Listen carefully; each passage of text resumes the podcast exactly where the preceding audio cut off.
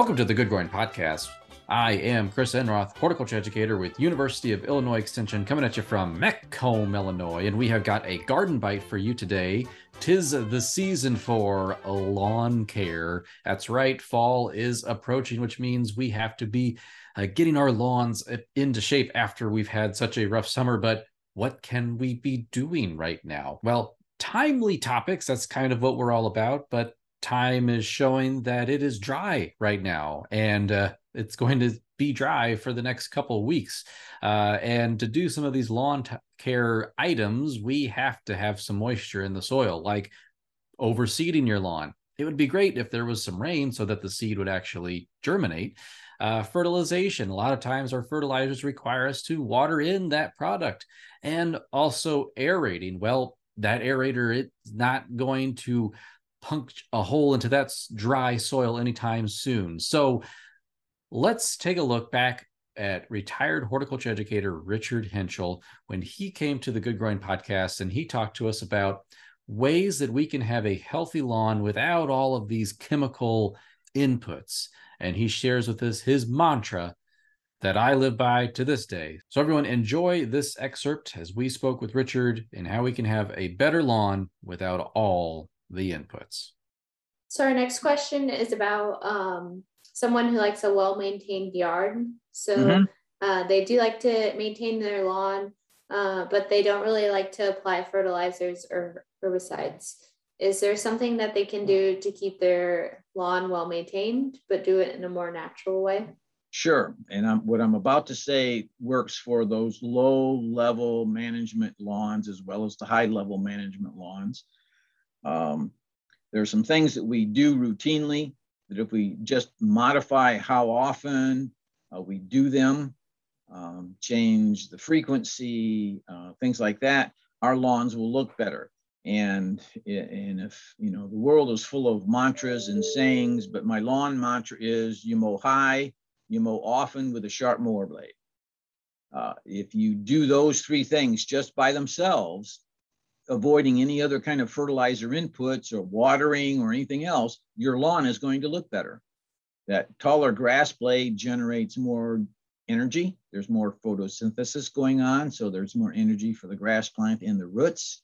The longer grass blade will shade the soil, keeping it cooler. Something again, uh, grasses. Our our Kentucky blue, our grasses essentially here in Illinois are still cool season grasses uh, for the most part. Um, and uh, that longer grass blade that's shading the soil also um, shades um, weed seed from the, the, from the needed sunlight it needs to germinate with. So our weed population is better managed. And again, and again from and from a generally healthy standpoint, the longer the leaf blade, the deeper the roots. So if we're not going to water, that deeper root is able to get more moisture on its own and stay greener longer before the drought in the summertime, say in August, finally finally gets here and and the lawns do go dormant. So there's a lot of benefits from just mowing high, mowing often.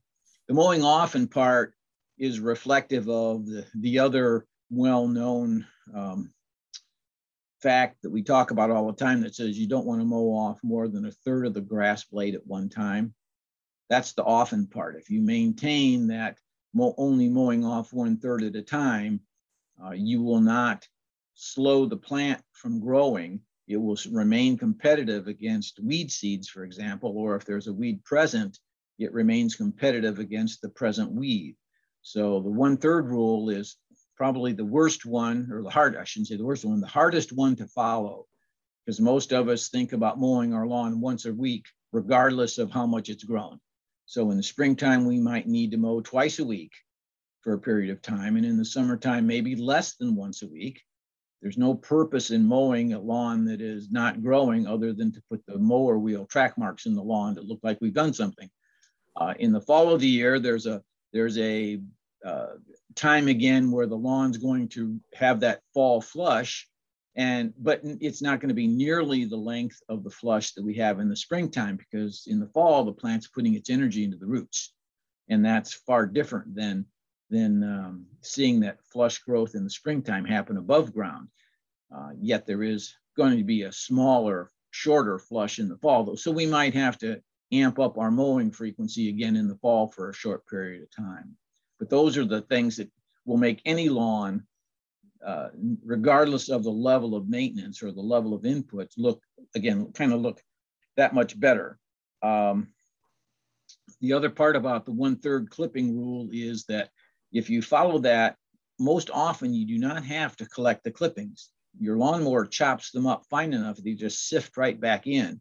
And the finer the leaf blade bits, the quicker they decompose, the sooner they turn around and and uh, uh, collapse and generate and release, I should say, because of the decomposition, energy back into the soil that again is usable by the grass plant.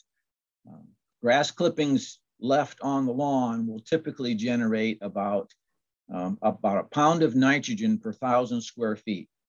And that's free fertilizer that you haven't had to pay for.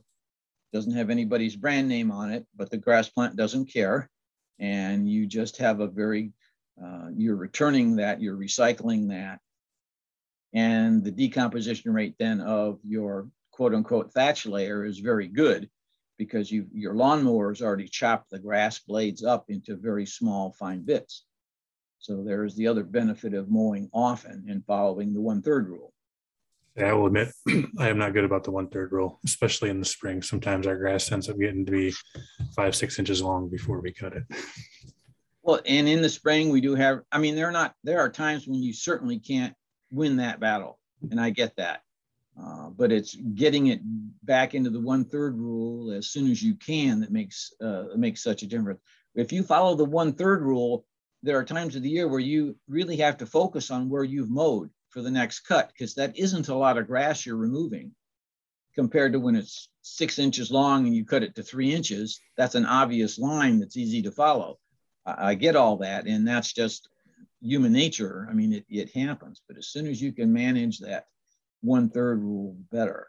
Um, the other thing that can happen if your lawn is tall and, and you really don't want to pick up the clippings or bag the clippings, and this is another time element here, but mow the lawn using half a swath. Let the lawnmower have more time to, to cut the lawn, chop up the taller grass blades, uh, and, and make them small enough that they sift back into the soil. If you take a full width you know you're going to have grass laying on top when you're done because that just exceeds the capacity of the mower and the mower deck. So if you take a half a pass, um, you've got a better chance of not having to pick up any clippings, even though the lawn's taller. So that's just, I don't know if that's a helpful hint or not, but I, it, it just takes more time to get the lawn mowed. Uh, take that against a full width mowing and stopping and emptying the bag. And I bet you half a width is still quicker than when you have to make all the trips to the compost pile or the waste bag um, if you're taking a full swath. So that's something else we can do. It gets you out of other yard work too because it takes longer. There you go. Just make sure you stay hydrated. Well, that was a lot of great information about how we can have a nice lawn without all of the inputs by mowing high, mowing often, and keeping our blade sharp. If you want to see the entire episode of how Richard gives us fall lawn care advice, that link is going to be down below in the description. So we have got a full list of topics that we have coming up on the Good Growing Podcast from mulch to water conscious landscapes to climate and pollinators. So looking forward to talking with all of these uh, people here on the podcast. So listeners, thank you for doing what you do best, and that is listening, or if you're watching us on YouTube, watching. And as always, keep on growing.